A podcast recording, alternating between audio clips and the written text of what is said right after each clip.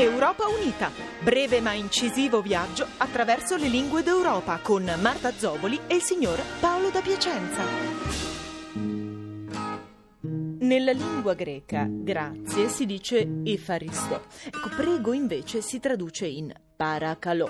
Ecco, notiamo come questo prego greco chiami la passione paracalò. Ecco, paracalò. No, no, meglio paracalò. Ecco, ecco sì. Eh, chiediamo la conferma a un madrelingua greco, il signor Paolo da Piacenza. Sera.